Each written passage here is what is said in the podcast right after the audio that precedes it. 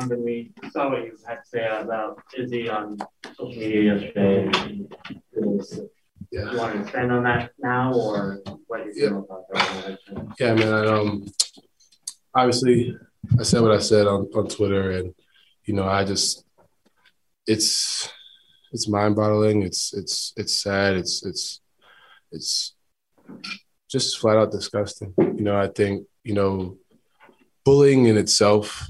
You know, I remember the kid Lucas Hole that we was was bullied in school. We came and brought him to a game, and I exchanged numbers, and we've we've made sure he's good and that's one thing. But you know on top of that you know it was it was alerted like people were alerted about the situation you know and by the child by the parents you know and i haven't spoken to her mother yet. I'm, I'm looking to do that in the next few days. Um, but like no one did anything you know she was autistic black child and black girl who you know like i said on, on twitter you know our jobs especially in education form, is just to inspire and teach our youth to grow to be better people than we are.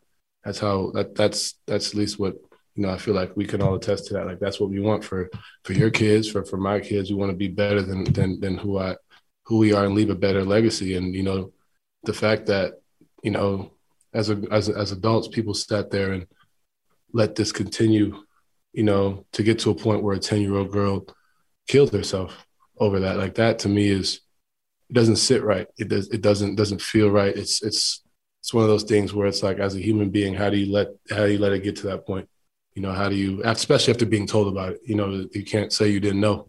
Um, and I think that's something that, you know, I'm still wondering. I can only imagine what her family's going through. Um, my heart, my my sincerest condolences go to her and her family. And you know, this isn't this isn't the only case uh, in in the states or in the world. And, you know, I just, you know, as, as sad as it is, just want to continue to shed light on things like this because this happens, you know, far too much. And, you know, for me being, you know, being here and having it happen so close to where we play and where we're at, you know, it's, it's one of those things where it's just like, man, like, you know, sorry, it's, it's, I was mad yesterday. I'm, I'm, mad now. It's just, you know, I know Joe feels, I know a lot of our teammates, a lot of our teams, uh, Ryan Smith, everybody, we all feel the same way. And, you know, we, we, it's just one of those things, especially to me, man. Like you were you were told, you know what I mean? Like you were told, and I can only I can only imagine what her family's going through. And I, I like I said, I, I don't really have you know much else to say behind that. I just we need to continue to to help our youth, you know, grow and help our youth become and feel accepted and feel wanted. You know, that's not our it's not our job as people to, to neglect, you know, when our youth are feeling a certain way. Anybody's feeling a certain way, but particularly our children. You know what I mean? And I feel like, you know, especially in education purposes, you go to school to learn, you go to school to become something that you want to be, to something that you dream of, you know. And for me, um, I've accomplished that in my life, and I'm thankful for the teachers that I've had, you know, who've who've helped me get along this route. So if any one of them chose to deter me from my path, you know, I may not necessarily be where I'm at, you know. And now a child who had hopes and dreams is no longer with us because, you know, because of that. And I think that doesn't sit right with me my mom's a teacher as well, so obviously y'all know that the schooling system, educational system, is something that's really near and dear to me.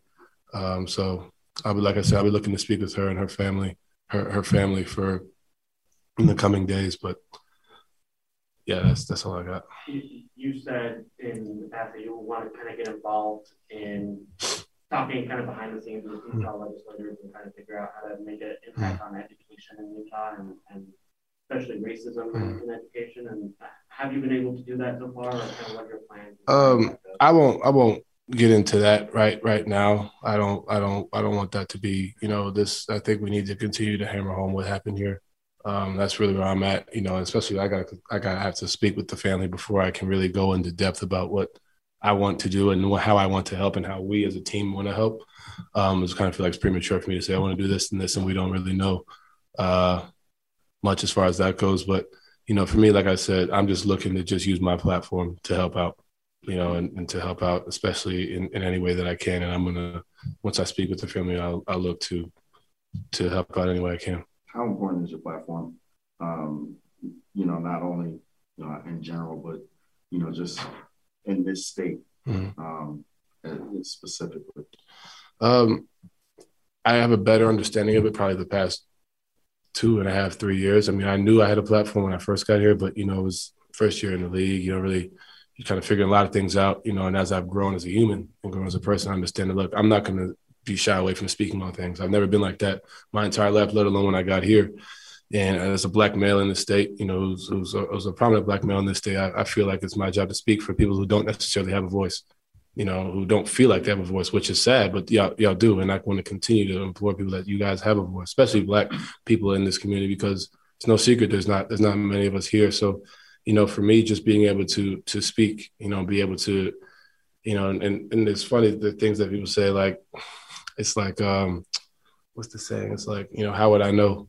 you know, how would I know what experiences people are going through? You know, at the end of the day, I wasn't always who I am, you know, and at the end of the day, I'm still a black man, you know, an African American to, and to this day, and always will be, whether I'm Donovan Mitchell, the basketball player, or Donovan Mitchell, a commentator, doctor, whatever, like whatever it may be, I'm still a black man, and I want to continue to use my platform as that black man to speak on, especially on issues like this, but issues in general that us as black people go through. And you know, not only is she black, but she has she's autism, and I have a cousin who was black and is autistic, and obviously we know Joe's uh, son is autistic. So, you know, not only was she, you know, minority, but you know, she required special needs, you know, and special attention, and that to me is just like, you know, you you, you take care of our youth, like that's what you do. That's what you're you take care of the youth, and you know, as someone like myself who continues to try and help the youth as much as possible, I'm going to continue to hammer home on that because, you know, that's that's it's what you get paid to do. You know what I mean? Like you send your daughter to school and you put your faith in the people's hands that she will be in the best care. You know, and as everybody goes in this room feels the same way when they send their kids to school, and you know, just because of their disabilities or their skin color, whatever it may be, like that, that shouldn't be the case. And you know, I'm going to continue to speak out and continue to do do that because I feel it's needed, um, and I won't stop. Clearly, you know, you're not an I guy. It's not just your platform. Mm-hmm. You talk about it affects Joe, you know, Ryan, it's an organization mm-hmm. thing, the platform the organization has. What does it mean to you to come to an organization that, you know, it, has values aligned with yours that isn't mm-hmm. afraid to speak out? You know, you're not speaking out by yourself, you have the support of right. the organization. What does that mean? Um, it, it, it, for for starters, you know, it's it really dates. It really goes back to like you said, like from top to bottom. Yeah. You know, and I think it makes it one. It makes it easier to speak when you, and it makes it's, it's similar when you play basketball. You know, when you have the support everyone. It's really easy to go out there and you know and and play. It's easy to go out there and, and, speak because not only do you feel passionate about it, but you know it's you know others feel the same way as well. You know, like in the locker room, guys feel the same way. Speaking about in the locker room, or you know, like Joe and I have had like four or five different conversations about it. You know, in the past 24 hours. So understanding that you know it's it's not like you said, it's not just me, it's not just Joe, it's not just Mike, it's not Royce, it's not just Quin, it's it's everybody, Ryan, Dwyane, like everybody has, you know, something to say about it. And I think that's what you know, makes this group special because we're able to come together. Um, not just as a team, but I feel like as a league too, we do a great job of that, you know, um, being able to support each other's voices and what we speak out on. So um, it, it, it makes it easier for sure.